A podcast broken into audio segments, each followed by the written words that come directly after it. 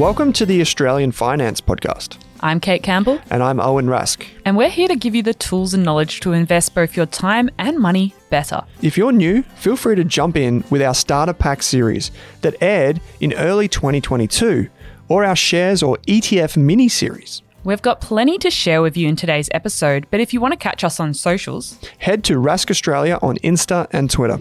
I'm also found at Kate Campbell AUS on Insta. And I'm Owen Rask AU on Insta. Just beware of the fake accounts. We'll never DM you about trading strategies or crypto, and if it sounds a bit weird, it's probably not us. And just one final heads up before we get into the show this podcast contains general financial information only.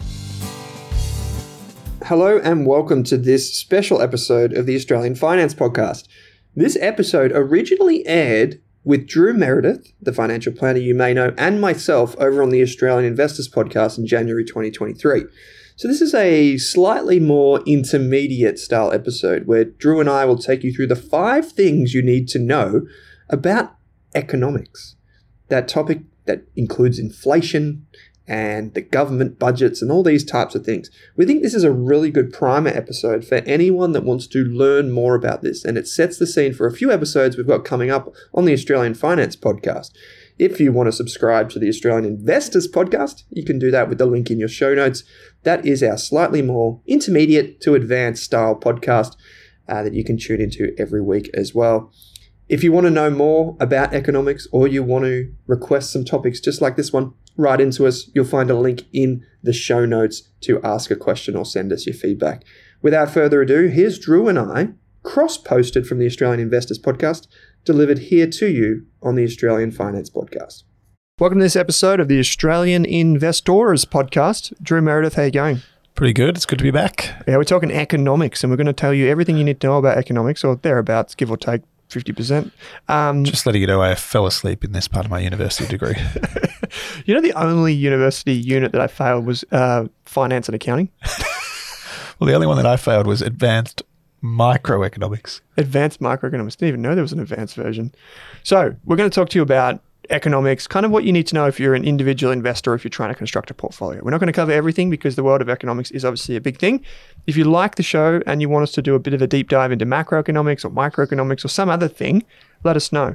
Um, we also have resources, so if you want to extend your knowledge, um, we did struggle a little bit to get the the best resources on economics to give you that foundation, but there is a bunch of stuff there, including a video how the economic machine or system works.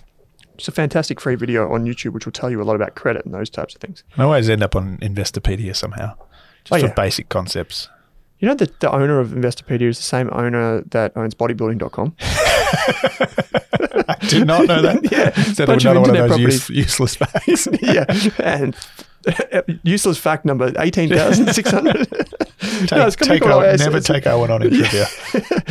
um, I think it's a company called ISC. Uh, anyway, so we're talking about economics. This isn't our usual episode. Normally, Drew and I would be talking um, every Saturday answering your questions. If you are new to the show, head to the Rask websites, and in the menu, you'll find a button that says Ask a Question and select the Australian Investors Podcast. Don't forget to subscribe and leave us a kind review while you're at it. So, Drew, economics sounds interesting. Yeah. Um, had home economics at school, which sounds very different. That was more useful than traditional economics, I'd say. Yeah. But there are kind of, if you get these key things right, I think you can embrace economics with conviction. A lot of people at first think it's pretty scary. It gives you a, a basic understanding of how the world and the economy and business and these sort of things work. How governments work Yeah. at the end of the day because they're all economically driven, right?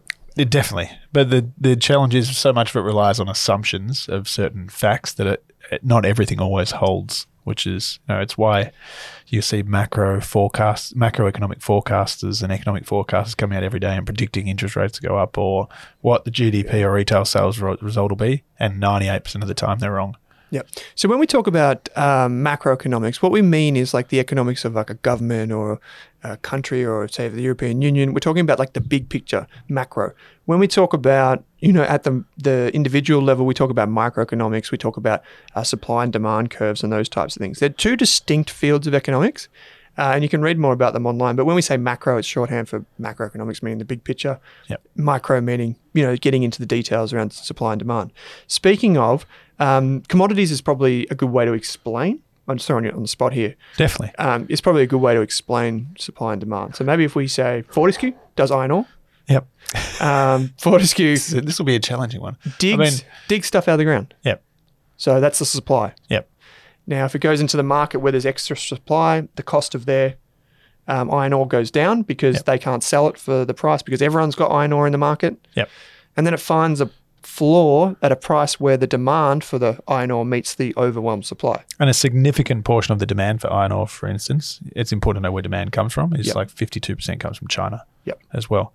But essentially, every market, to some extent, the price of an asset is driven by Supply and demand, demand. supply and demand. And when people say free market, that's that's what they they're saying that demand and supply and those factors, call it animal spirits or whatever you want to, is what is determining the price. But then there's a lot of potential inputs on that. So some countries will subsidize some sectors, which will impact the price that they're able to Yeah. put on a global market, or demand will be stimulated by, you know, rebates or something for certain. Yep. So, but but broadly, demand and supply determines price. Well, we just did a episode on uh, property Yeah. uh, where we talked about kind of what you need to know about property investing. If you and I are both competing for the same property, and it's very unique as we talked about in that episode, we're both going to bid up the price until one of us gives up. So that's where there's supply of one and there's two buyers. So there's an imbalance if we're both competing up. So push the price up. But conversely, if there were two sellers selling the identical property and there was only one of us, Yep. we could negotiate them down because there's oversupply. Uh, and that happens all the time. And it's actually one of the reasons why we tend to be mindful when we look at the results of uh, mining companies, so iron ore or uh, gold companies, anything that produces a commodity or something. By the way, commodity sounds Price taking. yeah, it's exactly they're price taking. So they're selling something which is commoditized, meaning it's the same across everything. Yep. They've got no control over what the price of that is. Because if you get- if Drew's selling iron ore to you and I'm selling iron ore, you just pick the iron ore which is the cheapest because there's no difference between the two. Yep. But if we're both selling different versions of baked beans, maybe Drew's SPC, I'm Heinz, um, you would pick the one that has some brand differentiation or taste or whatever. So there's, they're not commodities, even though they kind of are. uh, In Warren Buffett's language, they kind of are. Like, I mean, even in that case, it's like 10 cents difference for. But- like Nike versus, I don't want to say an alternative, Dunlop. Dunlop. Um, Yeah. That's that's that's where brand plays a role. New in- Balance. in Someone's price. wearing New Yeah. Balance right now. Look down their feet like, oh. but New Balance are coming Apologies. back. well, this is not a podcast unless we annoy someone, is it? So, So, um, so that is based like the, the the principle of economics is based on this this thing called supply and demand, and you can learn more about that online. But basically, one of the things that Warren Buffett looks for, just as a, an interesting investing uh, tip, is that he looks for companies that take an, a commodity, something that is readily available, and turns it into something that is not a commodity. Yep. So in the case of Heinz, like baked beans, he takes beans, which could be from anywhere, and he turns it into a, a branded thing, Yep. Heinz baked beans, which you can only get one of. So you can charge more for it. And that's a really interesting thing. It's Definitely. basically taking advantage of the supply and demand imbalance. Um, so another thing, Drew, which we talked about a lot in 2022, inflation everywhere. yep. What is it? Well, the real definition of inflation is a general increase in prices and not just in a single year. So it's it's usually a general and sustained increase in prices. Ah, Because do you, and I mean, you can, there's probably multiple definitions of inflation that you can find, yeah. but inflation going up in one year and falling in the next is essentially irrelevant. Yes, it hurts for that period, but if it falls and it goes back the same, it's where prices are consistently increasing, say 3% every year. That's what real defined inflation is, Yeah. has generally been. And so it's the price of what you're buying increasing year after year after year.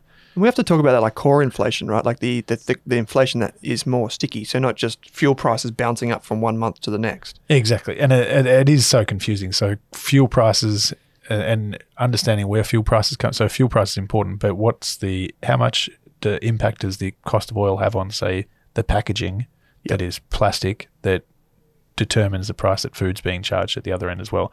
So there's all it's so complex and there's so many inputs that a lot of it you can't you can't uh, draw out. Yep. And then like all economic data, it's uh, uh, none of it's perfect. You know, some like un- unemployment figures are phone calls and asking people if they've asked if they've applied for a job.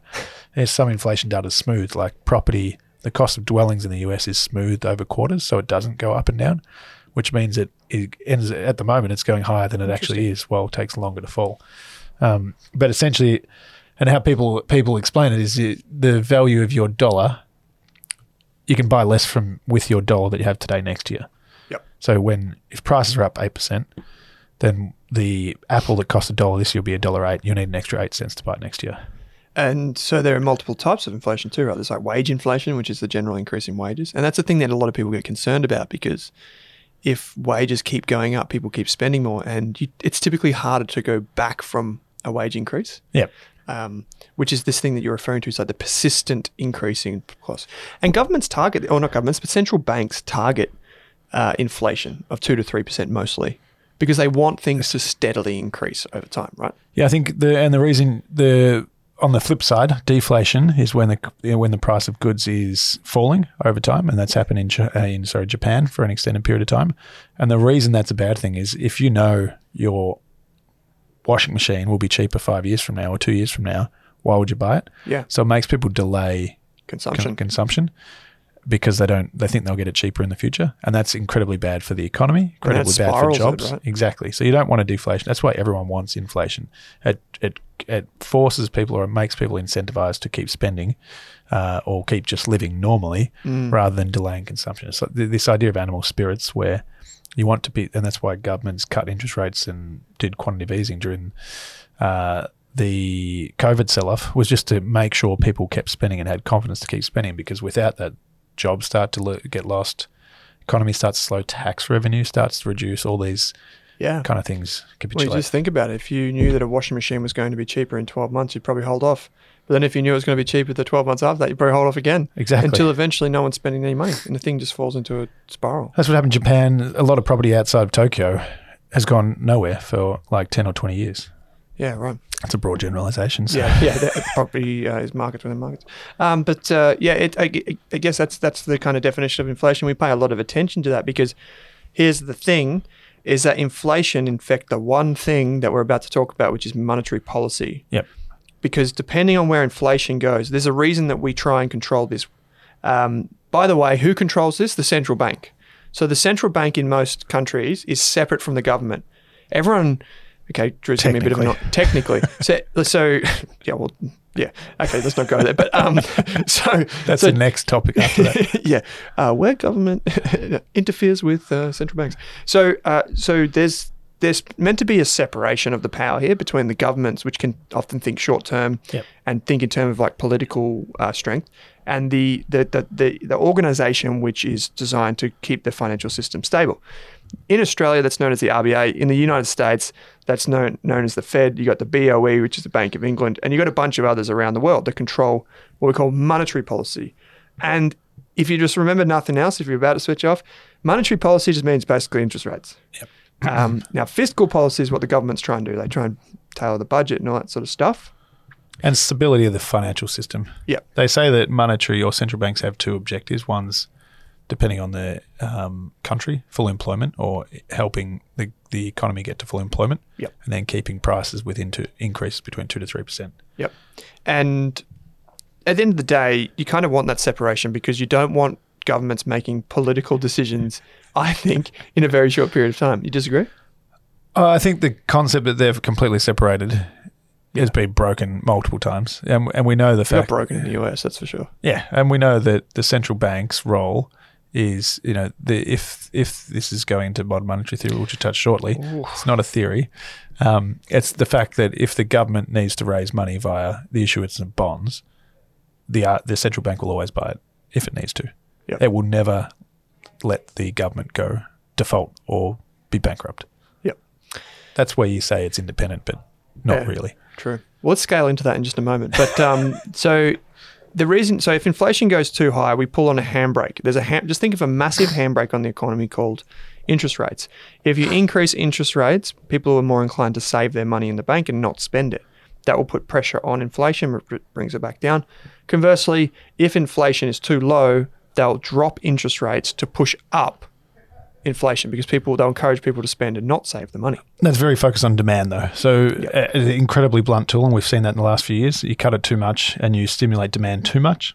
You cut it, you push it too hard, and you know mortgage repayments going up three times.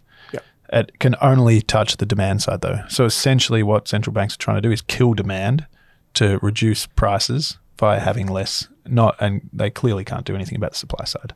Yeah, and this is where the, the, the government has to step in with fiscal policy around what are they incentivizing, what are they not incentivizing in the economy.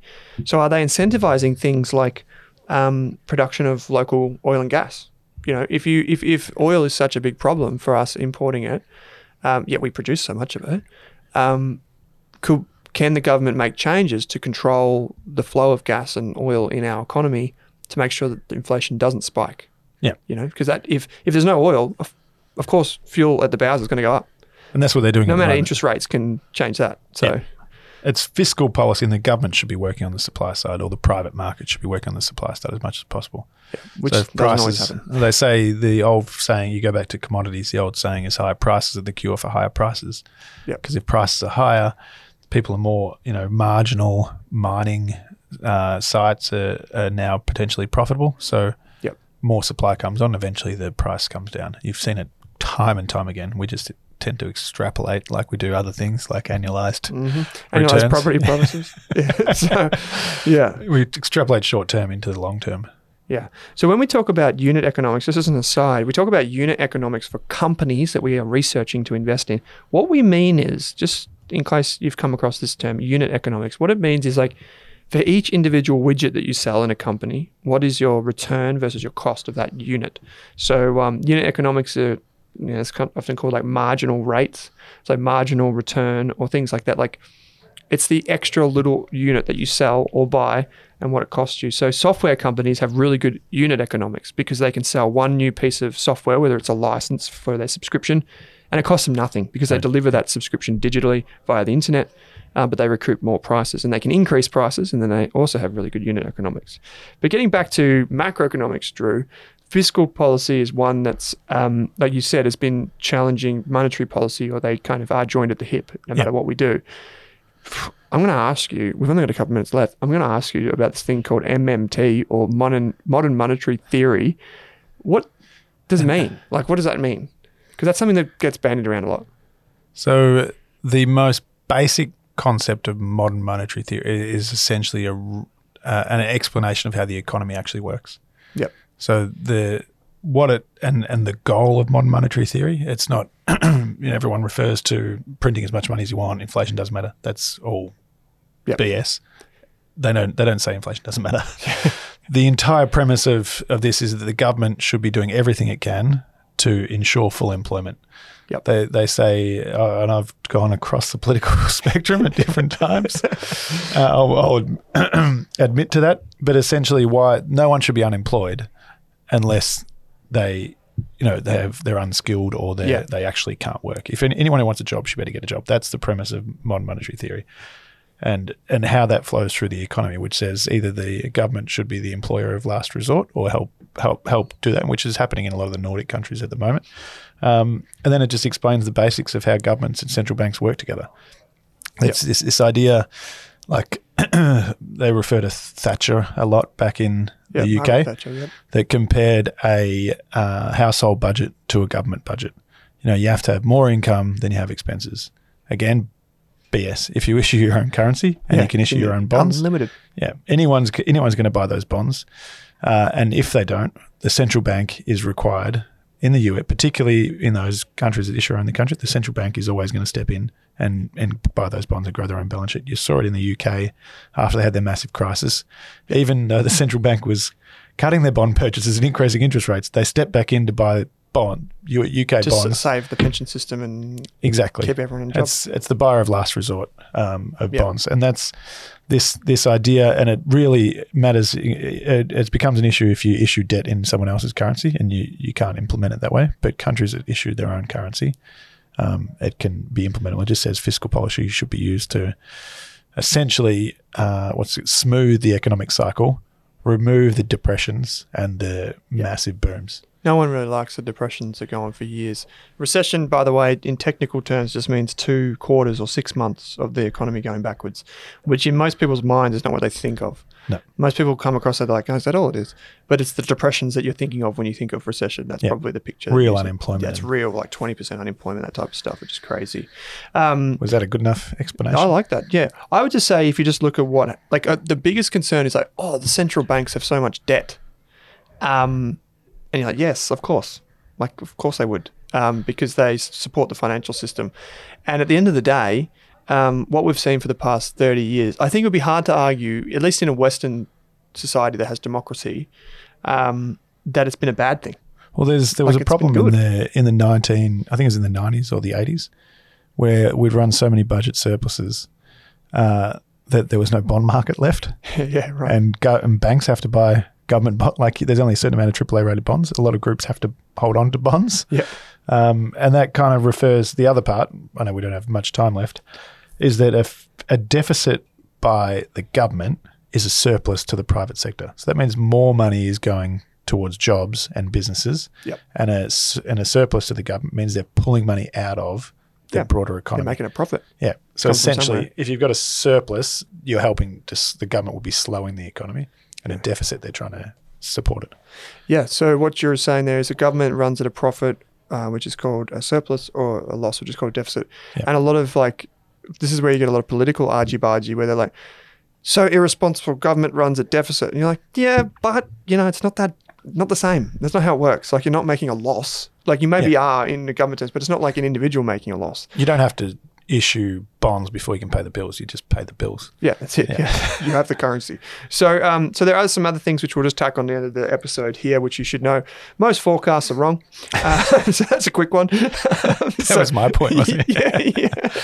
And exchange rates are incredibly important to understand too. So uh, the two key inputs to exchange rates are interest rate differential point. between, say, the US and Australia. If their interest rates are higher, more people are likely to Go and buy US, US dollars. dollars. Yeah.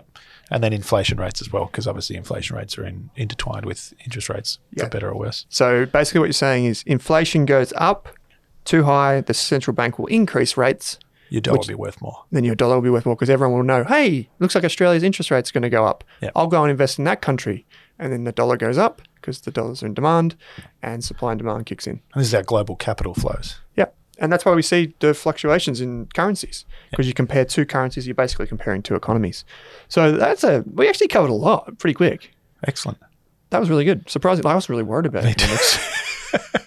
two Well, guys once you once you get me on MMT for, I could have gone for 25 minutes. So. but we like we're not going to cover everything, but we did a pretty good job. So just to confirm, we covered supply and demand, and you can remember the commodities example. Just think about the property price example as well. Inflation is a the persistent increase in in prices. Monetary policy is controlled by central banks and its interest rates, basically, and full employment, as Drew mentioned.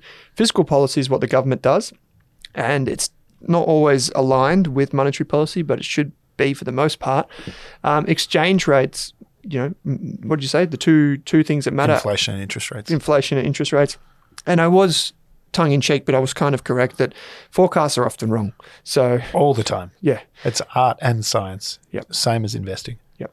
So when you see a big, fantastic looking chart and whatever, just be skeptical. Drew and I see thousands of them every year, um, and I don't think I've ever relied on one of those to make an informed decision. Only my predictions. Only Drew's predictions, which normally get a, I think it's the blue button there, Drew. I think we can press that. so if you want more of that, if you want more Drew's predictions, stick around on the Australian Investors Podcast. But mate, we've got some resources in there for people too. If people want to get in contact with you, where do they go?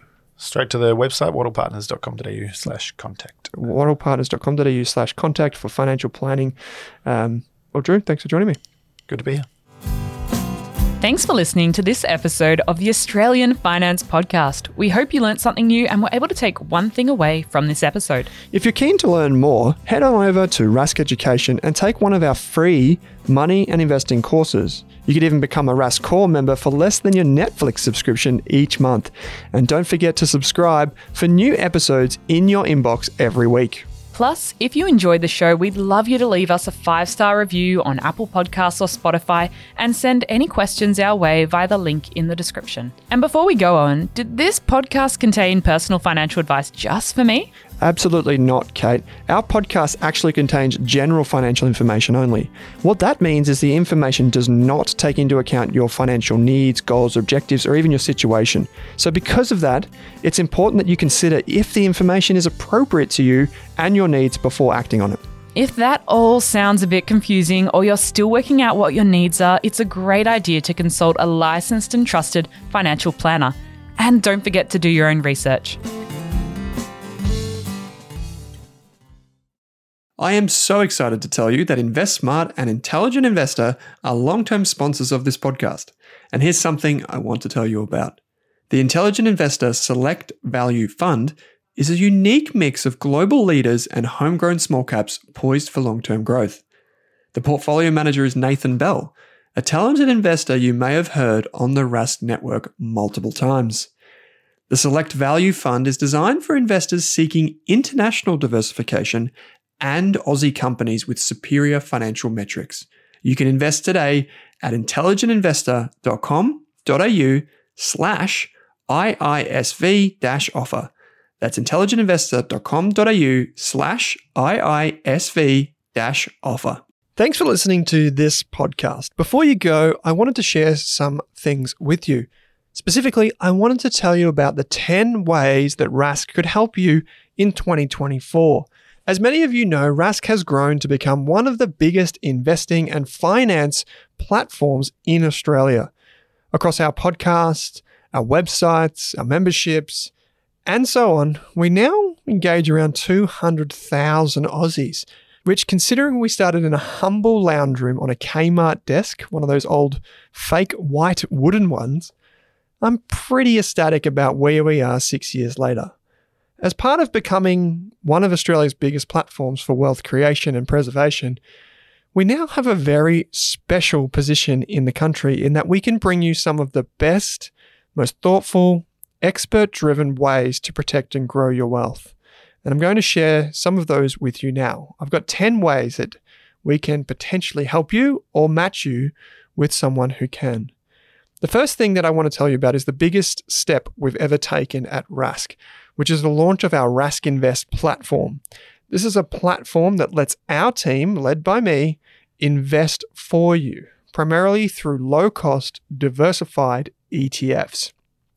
We'll have three strategies at launch, and every investor who comes through can pick one of the three strategies, being a balanced strategy, a growth strategy, and a high growth strategy. The balanced strategy focuses on passive income, and the high growth strategy focuses on longer term compounding. You will find a link in your podcast player to register your interest. We will be taking off soon. Number two, if you prefer to DIY your investing, you can join me and over 4,000 members inside Rask Core. That's our full ETF and ASX share research membership community. You can join now and you'll get updated ETF portfolio recommendations every quarter, as well as ongoing ASX and global stock research. Every single month, we call them the All Star Stocks. You get that alongside the ETF portfolios, as well as other members only content. It's called Rask Core. Number three, our first ever partnership with a business other than our own was a business by the name of Blusk, which has since become Flint Group. Flint Group is led by Chris Bates and Christian Stevens, two of Australia's most highly regarded mortgage brokers. Already over 200 Rask community members have begun the Rask plus Flint Group mortgage broking process. You can click the link in your podcast player if you're refinancing, investing, a first home buyer, or whatever.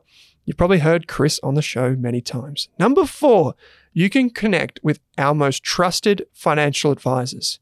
Whether you're 25 years old, just graduated uni, and looking to set yourself up, or approaching or in retirement and you've got that nest egg you want to protect and generate a passive income from, you can get in contact with our trusted panel of financial advisors. You can find the link in your podcast player. It's there each and every week. Just click the thing that says financial planning. Number five, if you want specialist insurance advice, as Warren Buffett said, rule number one is don't lose money. And rule number two is don't forget rule number one. Insurance is vitally important, especially when it comes to your number one asset, you. Whether you're a single income household or a couple and you just want to protect what would happen if. You want to protect your family if something goes wrong.